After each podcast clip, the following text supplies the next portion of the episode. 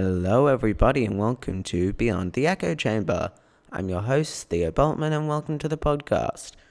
Today I interviewed Rabbi Alex. He is an Orthodox rabbi at Brighton Shul. In this episode, we talk a lot about anti Semitism and anti Zionism and a lot of themes that might be distressing to some people. So, just a user warning, I guess.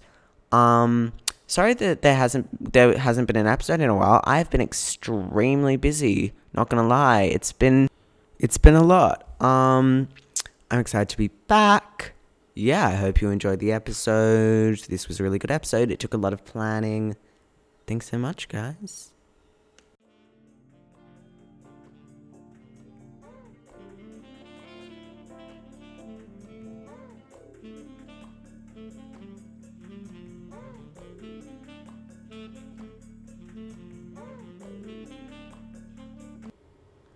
Hello, everybody, and welcome back to the podcast. Today we're joined by Rabbi Alex. Hey, Hey, how are you doing today? good. Having a good day so far, you? Yeah, I'm doing great. Um, so let's move on to the questions. So many of my listeners may not know that there are different types of Judaism. Could you please tell me about the synagogue you lead and what stream of Judaism it follows? Uh, our synagogue is Orthodox. That means that um, the Torah and traditional halacha are what governs us. Um, I think it's fair to say that the members of our shul come from a lot of different and very varied backgrounds, but uh, the synagogue itself is very Orthodox. Um, how did you decide to become a rabbi? Um, well, originally I was going to be a lawyer, actually. So like, I'm a good, a good Melbourne Jewish boy. At least I was.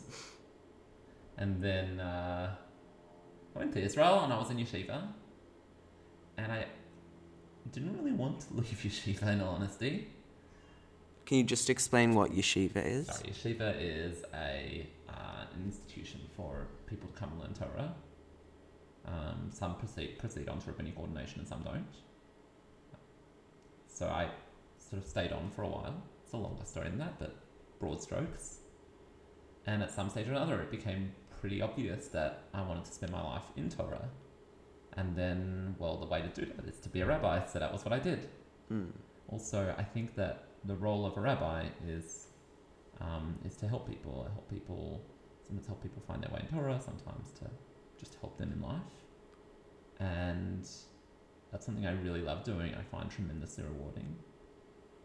So, again, it seemed fairly obvious that I would want to spend my life that way. So if you weren't a rabbi, you'd just basically right now be a lawyer, you think? Well, I was doing a law degree before. Um, I was enrolled in a law degree and then I started a law degree. Um, probably would have defaulted to a lawyer. I'm not really sure. It's hard to say. Um, would you say that your prayer space is accepting and inclusive of different people's sexuality and gender? Yeah, you sent me that question. Um, look, the shul is orthodox. Um, that means what it means. But I think that a prayer space is not somewhere where sexuality needs to be expressed in such a strong sense. Um, I think that we are a very inclusive shul. I think we are a very friendly shul. I think that we love having all sorts of different people. We don't, in that sense, ask too many questions. We never, I don't think anybody's really had a bad experience in that sense in Brighton Shul because I think we really are very welcoming. I think really we really love having anybody who wants to come, and we really love having new people. I don't think that that that the issue of sexuality or gender is something which has to impinge on the synagogue in that sense. And people can come and they can find something meaningful, hopefully something in their Jewish identity, something in connection to God, which is meaningful, irrelevant of sexuality and irrelevant of gender. I hope. Um, are Australian human rights issues talked about a lot in your synagogue? Example, what Australia Day means to Indigenous people? I don't think we've spoken about that that much. Um, look, it's an important issue. Uh, I think that the specifics of what does Australia Day mean to Indigenous people is um, a bit of a substitute issue for the broader concerns of the Aboriginal community, which is definitely something that we've discussed in the shul. I think that issues around human rights are central to our identity as Jews and as Australians. Certainly something that we discuss. It's actually I talked about in my drasha right after New Year's. But I think that this, look, in the in, in the context of Jewish values, human rights are crucial. Right, how we try to treat every single person with a tremendous amount of dignity and tremendous amount of respect, irrelevant of their background, irrelevant, irrelevant of who they are, is something which I think is really important. It's a core Jewish value. I don't think that's a particularly controversial statement. Um, personally, I like to focus on more substantial issues, substantive issues, and less on something that's very, very symbolic. But I certainly can understand if people feel differently, and I think there's a room for those symbols too. Um, when you have talked about Indigenous history, Indigenous issues, what's been the feedback like in the shul? I haven't spoken from the pulpit about that stuff, but when I've spoke to members of the shul privately or in a shiur context, um, the feedback has been pretty pop- pretty positive. People are interested in it. This is obviously a black mark on Australia's history. Indigenous Australians have been historically poorly, very very poorly treated. Uh, I'm a very proud Australian. I genuinely think that this country has something tremendous to offer the world. This country took in my family when they had nowhere to go, um, and that is such a boring, ordinary story in Australia. And I think that that's a tremendous point of pride. But there's no question that that has not that grace for a very long time was not extended to Indigenous Australians, and that's terrible. And they were horribly mistreated. Look, I think it's something that people are aware of, and it's something that we have to. We can't fix it. You can't go back in time and make it better. It's just nothing to do. But I think going forward, how to deal with issues involving Indigenous Australians in a fair way, in a just way, in a way that makes them feel like they're a valued, mem- valued members of the community, in a way that improves their material outcomes, is a crucial issue that I think bothers most Australians, or at least minimally fair minded. In that sense, when I speak about it with shul members, it concerns them, it's an issue. Mm. Um, have you encouraged the people at your shul to take social action at all? Yes, I have. Once again, this is basically the same issue as human rights. Right? We want to treat every human being with tremendous dignity, with tremendous respect. And part of what that means, excuse me, sorry. Part of what that means is that when there are problems that we have to try to go out and solve them. So if that means fundraising for organisations in the community that help people, we did a big fundraiser a couple months ago for Beit Raphael. Um, Beit, Rapha- Beit- Beit oh. Is an organisation in the it's a tremendous organisation the community. is actually closely tied to our shul as well. Uh, that what they do is they help people in the Jewish community who have medical issues to make it to their appointments. They drive them around. If somebody needs to stay near the hospital for a Shabbos, they'll organise them a flat. They actually own a number of flats. Uh, they, they conduct welfare visits. They just help people who are ill in the community. That costs a lot of money, so we had a fundraiser for them. Uh, we have a very active Bikkur Cholim committee, so committee of people who have taken upon themselves, it's tremendously generous, to just go out and visit people who are unwell, sad, just need a pick me up, whatever it might be, just to visit people and make them feel better. Obviously, we give a tremendous amount of charity. We work with causes in Israel. We actively encouraged people to give money to help the victims of the recent bushfires. Social action, again, is part of the core of what Judaism is because sometimes when people are down or not doing so well, for whatever reason, it really doesn't matter. It's certainly incumbent upon us to do what we can to make it better. Yeah, our shul is very active in that regard, I think. Mm. Um, are there any themes in the Torah that, as a rabbi, you disagree with? No. I think there are themes in the Torah that as a rabbi I don't understand. Uh, there are things that I find difficult. There are things that cause me to ask questions. But there, um, I wouldn't say that there's something in particular I disagree with. Uh, I started off with we are an Orthodox shul. I am an Orthodox Jew. And what that means is that the Torah is my guiding light. I, I try to fulfill the Torah to the best of my abilities. I'm certainly not perfect. I try. Uh, I think there's room for everybody in there. There are certainly things in there that I don't understand or that I find very difficult. Um, you've mentioned the issue of sexuality. It's certainly something that I, I don't fully understand the Torah's treatment of sexuality, Mhm. I think. But no, there is nothing that I disagree with in the Torah. I don't think that that's an appropriate attitude. How have you navigated in your shul kind of the Torah and God's stance on homosexuality in today's society? It hasn't come up specifically in my shul. Uh, it came up in a in my previous two jobs a lot. So I was a chaplain on university campus for three years, um, first in the United States and then the United Kingdom. And you're probably not aware yet, but when people go to university, that really does become a time for them to explore their identity and what it means to them, and in every respect. And, and, and sometimes elements of their identity will come into conflict. So specifically, if they are um, if they are gay, then then that same sex attraction does come into conflict at some level with, with their Judaism, maybe. Might. Doesn't have to, but it might. Uh, we dealt with that. We dealt with that both in the sense of how to help keep those people within the community, to make them feel like they were valued members and that they were important. We really wanted them to be around, and also to try to help people like that find an expression of Judaism that made sense for them given where they were. Uh, I think that the key is to stress that whatever people are feeling or whatever choices they might end up making, they are still Jews. We still want them to be connected and involved to whatever extent is meaningful to them. We want them to be there. We want them to be a part of the Jewish people.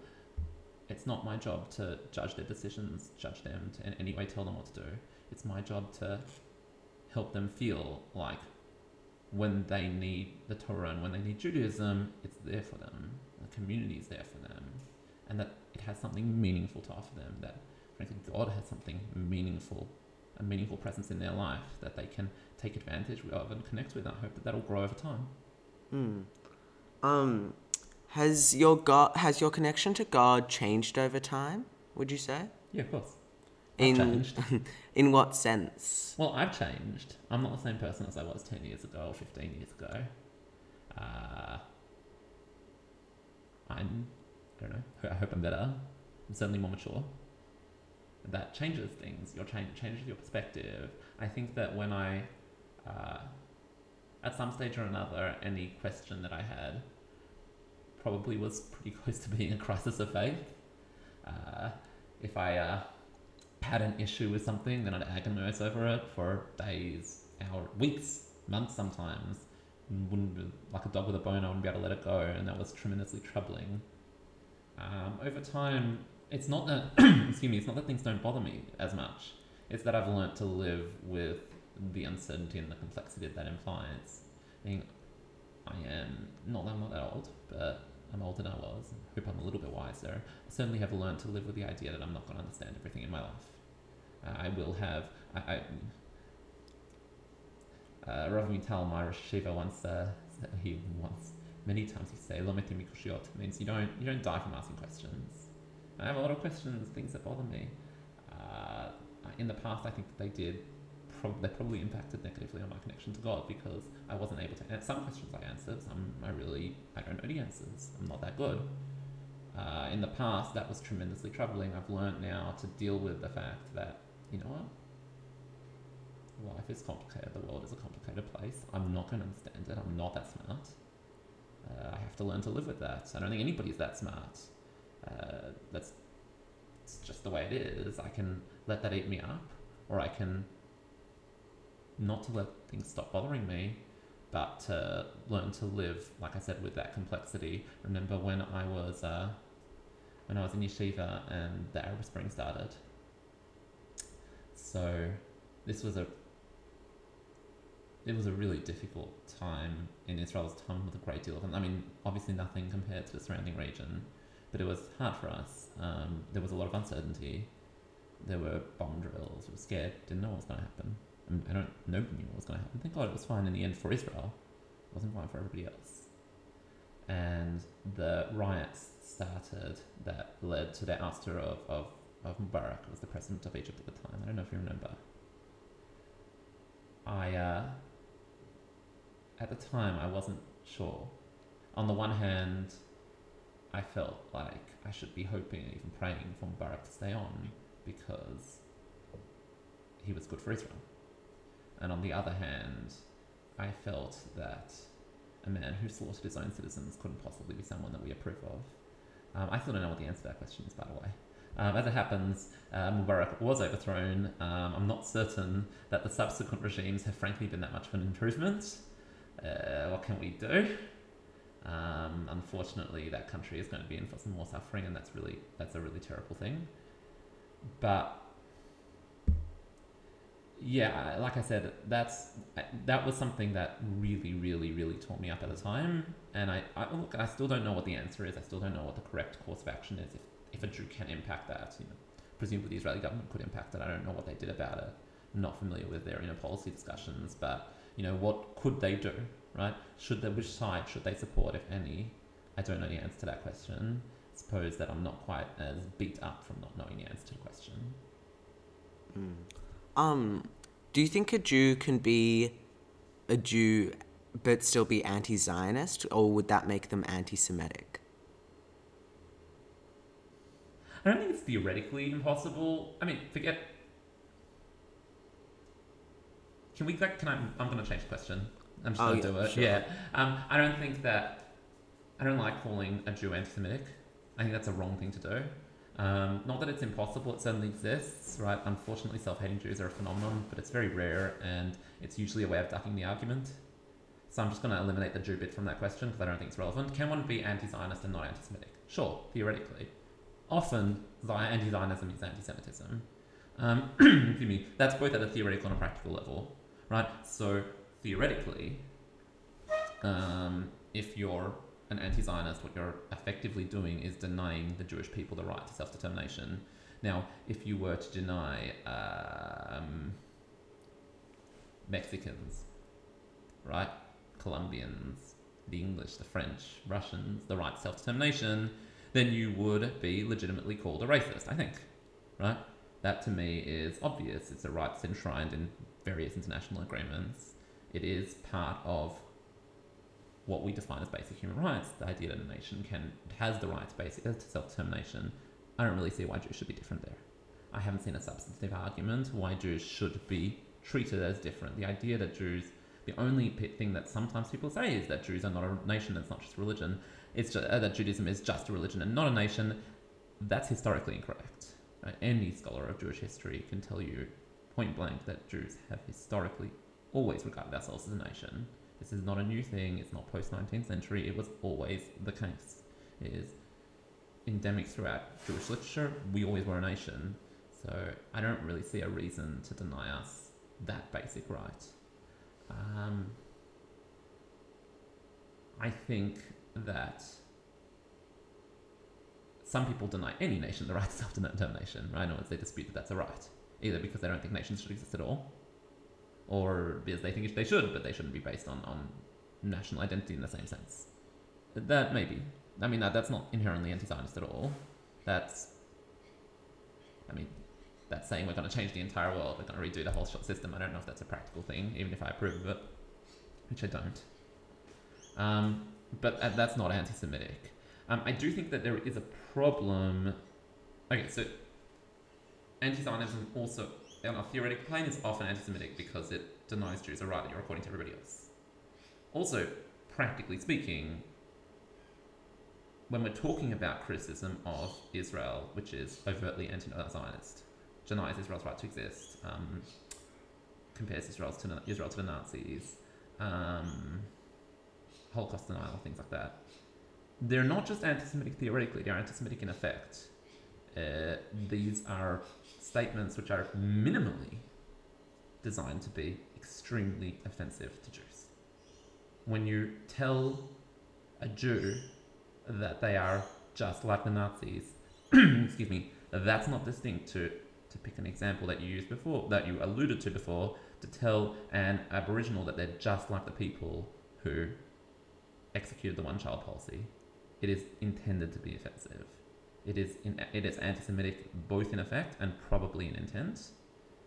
And in that sense, a lot, unfortunately, of criticism of Israel crosses the line significantly into anti-Semitism.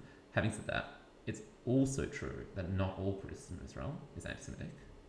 It is possible, it has to be possible, but it is possible to criticize Israel fairly, to criticize the Israeli government, to criticize Israeli policy fairly, to not cross the line into anti-Semitism, and it does. And sometimes the word anti-Semitism is used to stifle legitimate criticism of Israeli policy. So that's my I don't know I don't know if I answered your question. Oh no, yes, thank you. Um, do you think do you think there's still more that the Australian government can do regarding anti-Semitism? I mean, maybe, but Australia's pretty good, honestly. Um, Jews have a really good life here. I was just in the UK. Um, not the UK is the worst place in the world for Jews. It's not, but it's not great. Uh, the shul had the most intense security system I've ever seen in a shul in my entire life, and it's not the and it's not the most. It's just the most I've seen personally. Uh, they had this fence that was made.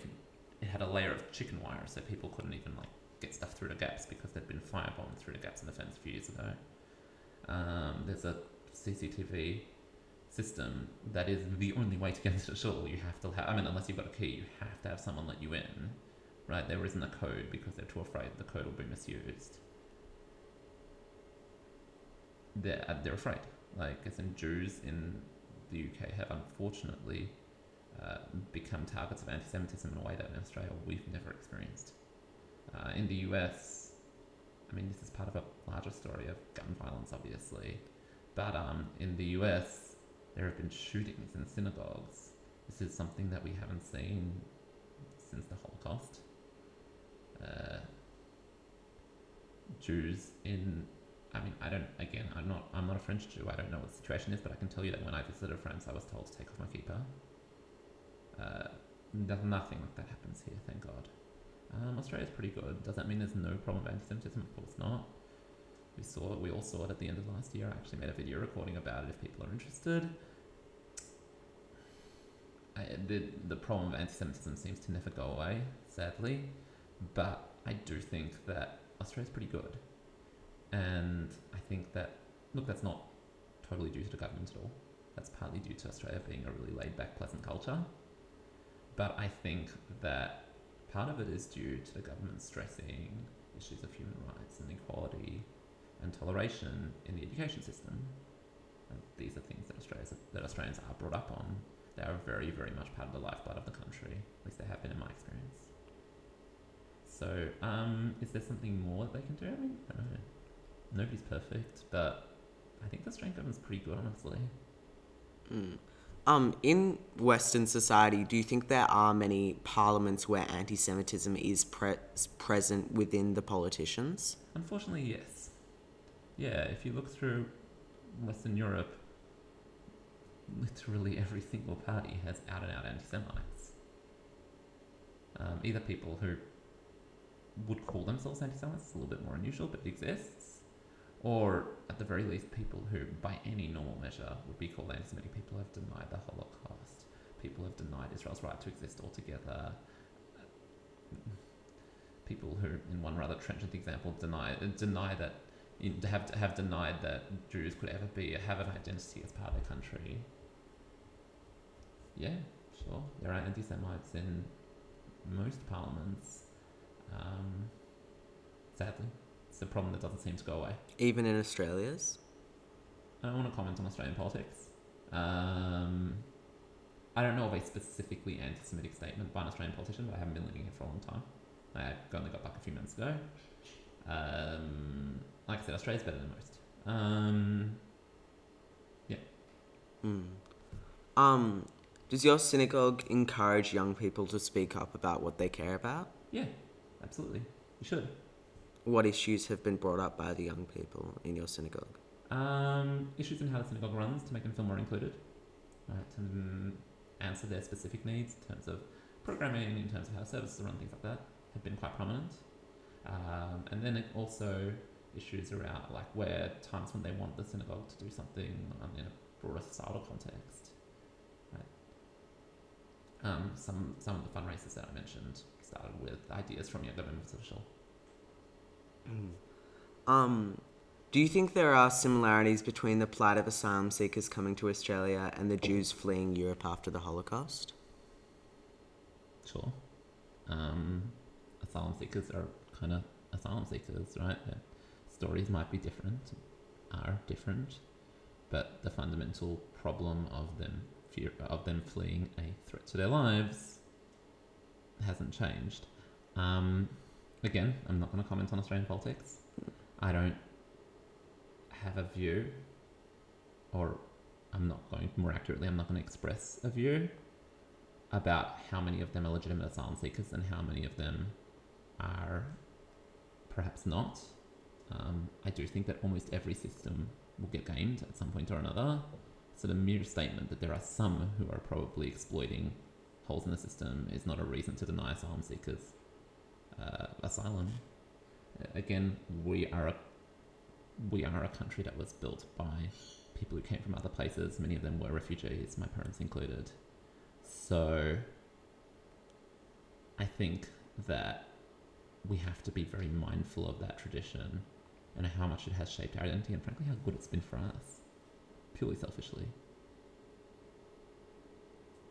We have to fulfill our international our international humanitarian obligations in that sense. We have to take people who are running from persecution or from other threats to their lives. The question of how you assess it, what you do in the meantime, and how you deal with the way in which they get here is look, it's a political question. It's outside of my field of expertise. Mm.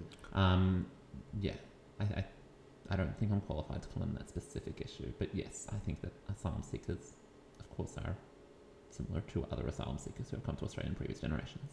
Um, but do you, as Jews who have been in, as Jews who have ancestors who have been in a lot of the situations these asylum seekers have, do you think it's our responsibility in a sense with organizations such as Stand Up helping the Ethiopian, no, Sudan refugees, I believe? Mm, not sure. Anyway, um, what, you didn't ask. You didn't finish the question though. Do I think it's our Oh. responsibility to do what? Do you think it's our responsibility to help s- a lot of the asylum seekers that have been the in the situation we as Jews have been in? I think it's certainly our responsibility to help asylum seekers. I don't. I'm. I, I don't. I'm not inclined to be prescriptive as to how. Um, once they get to our community, to raise money for them, to help them integrate, maybe to help teach them English. I think these are all very meaningful things that can be done. Uh, but maybe there are other things that are good as well. I don't know. Yeah. Um, so, final question. My podcast is about opening up discussions to people with different opinions. In a world where social media and politics is driving hate and fear, how do you think we can come together and unite?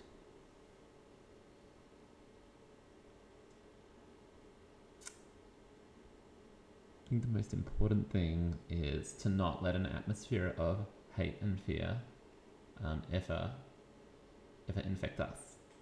Um, somebody once told me that the best way to have people listen to you, the best way to have people respect you and have people respect your views is to never say something bad about anybody. That's true.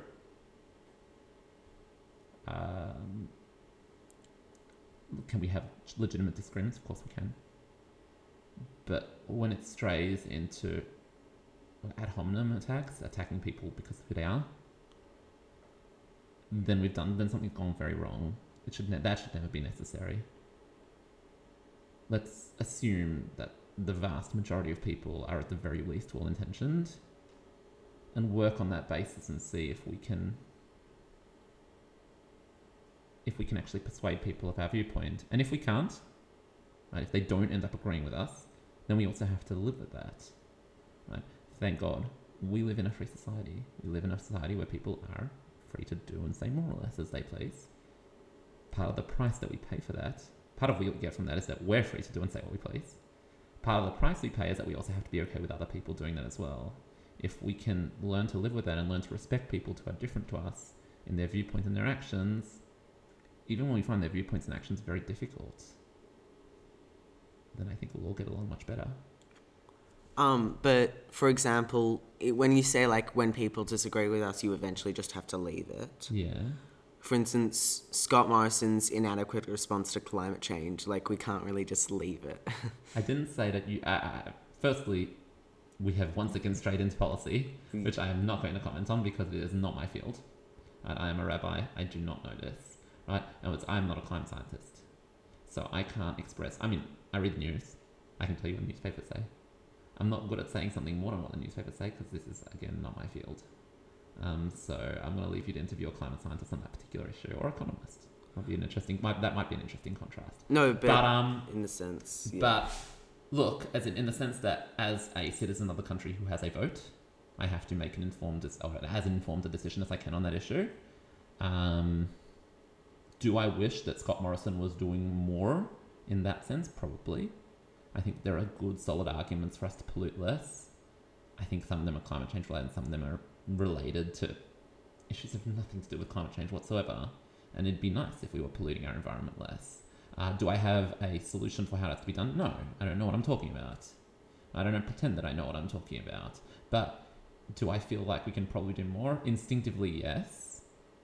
Um, no. When it comes to policy, I think that we can uh, continue to express our view and continue to try to change the policy.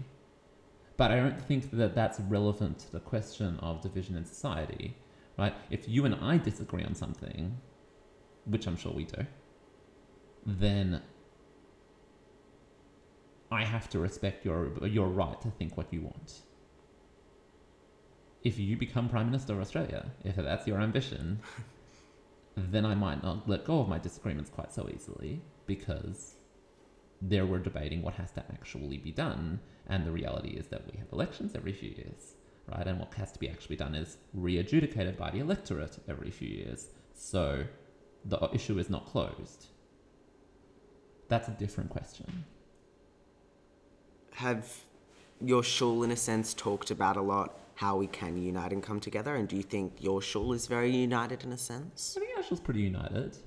Um, have we talked about how we can unite? I think we're pretty united. We don't. I mean, you know, the usual stuff. But it's not like we have. It's not like we're constantly having fights or anything. I don't think we need a specific, you know, course about uniting us. Uh, so no, we have not. But sure, it's always a good thing to think about how we can get along with people better. Do you think, as in, are you, is your shul as an Orthodox shul? Do you think it's important that your shul kind of not blends more, but talks more to more progressive shuls, and you guys kind of unite in a sense? I think there's room for us to speak to more progressive, to you know, to the progressive denominations when we need to, when we have a common interest. Uh, when we're dealing directly with the government on issues that that affect all Jews, that's that's you know an obvious time. Um, when there's an issue where we all basically agree, right, and we can all sort of come together, sure. Um, do I think there's a need for it to happen all the time? No, I mean there aren't that many shuls that we constantly do stuff with just as a practical matter. We have done events in the past year with Moorabbin, with Elsternwick, St Kilda, Caulfield, maybe a couple of others.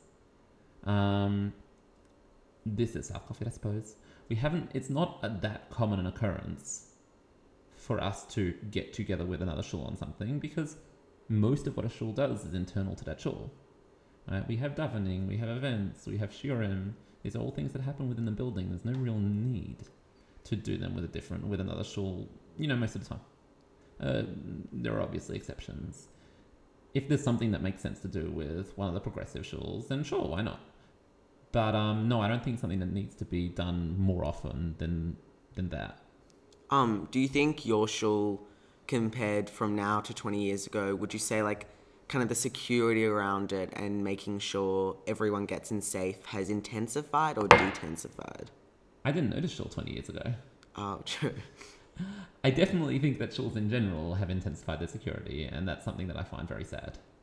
Uh, I don't remember ever seeing a guard outside of a shul when I was a kid. Oh, wow. Uh, you just walked in. Maybe there was one unarmed guy who was a member of the security committee. Like that was it. uh, the fact that I mean we don't have an armed guard, we just have a locked door, um, which you either need to know the code or you need to know someone on the inside who can let you in. Um, if you come in and we don't know you, then the security committee, which typically two or three people, will question you on the spot just to make sure that it's you're someone who should be there. Unfortunately, we are living in that time. Uh, some of the bigger schools in Melbourne do have um, security guards either during the week or even on Shabbos. Mizrachi, Caulfield. I don't remember that being the case. Um, so I went to Scopus as a kid, and I'm not certain how, effect- how effective the security guards were at keeping people out. I, I actually think they probably weren't. I think that their main job was keeping students in. Um, I'm not sure that that's still the case. Mm. Yeah, that makes me sad. That's it's a shame that it's come to that. Um, I hope the situation won't deteriorate any further. Mm. As like in my entire life, I don't think I've ever not seen a security guard or in something like that outside a shul or a Jewish school. In How old are you? sense. 15, 16? 14. 14. So, yeah, you're too young to remember what it was like before there were security guards. And it's sad. It's sad that in- anti Semitism, even after the Holocaust, has intensified, if anything. Yeah, that's really depressing. Um, like I said, hopefully it won't get any worse now. Uh, I hope.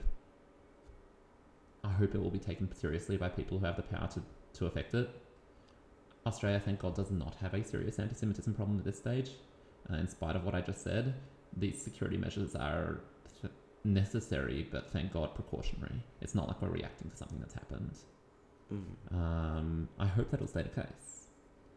Uh, not just because if something happens, that means that Jews were hurt or killed, but also because it'll show if we start reacting to something we actually know about our society as opposed to something we fear will happen, then that would mean that something's gone very wrong. That would mean that the society around us is far less friendly to us than it used to be.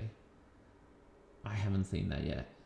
Um, there is a there's a crackpot. He actually lives somewhere, I think, based in Brighton or whatever. I don't remember now. A total nut job. He hosts he hoists Nazi flags every so often. Holocaust denied a whole show. Um, our local representative regularly writes about how terrible it is. Um, you know, he calls him out on social media. I think that's appropriate. Um, I hope that that continues to be the norm. And I hope that those who have the ability to affect public views and public education take this issue with the seriousness that it requires. I hope that, you know, the incidents last year when those two boys were were victims of anti-Semitic violence in Shul are taken those incidents are taken seriously and appropriate educational measures are put in place. But anyway, so I, I hope that recent incidents are taken seriously by the government and appropriate e- educational measures are put in place. But you know, beyond that, we'll see. I hope that I hope that it doesn't get any worse. Mm. Um, what would you say, other than don't be anti Semitic, to people that aren't necessarily Jewish? How can they help with the anti Semitic issue? If you hear somebody making an anti-Semitic comment or an anti-Semitic joke, don't just sit there. Certainly, don't laugh. Don't just sit there. In the same way as if they would make an anti-Muslim comment and you'd probably walk up and get up, stand up and go away. I hope you would at least. In the same way as if they made an anti-black comment or an anti-Aboriginal comment, you would, I hope, stand up and walk away, or you would yell at them. You would tell them that that is not okay. If somebody makes a comment about Jews, if somebody says something that is inappropriate, tell them that it is. And if they keep going, that person should not be your friend. Right? Uh, if people, the way in which you can affect the culture is by making it very clear that anti-Semit- anti-Semitism, just like other forms of racism, is utterly unacceptable. Well, thank you so much for being on the podcast. That was amazing. Thank you so much. Cheers. Thanks so much. Well, thank you so much, everyone, for tuning in to another episode. Um, today was really exciting. I hope you guys enjoyed it. Thanks for listening to the whole thing. Hope you're not getting bored. Um, if you want to contact me, ask me any questions, even want to be on the podcast, I mean, why not? Just email me at beyondtheechochamber at gmail.com. Um, if you could please rate me on podcasts or Spotify or SoundCloud or whatever you're listening on. And thanks so much for listening, guys.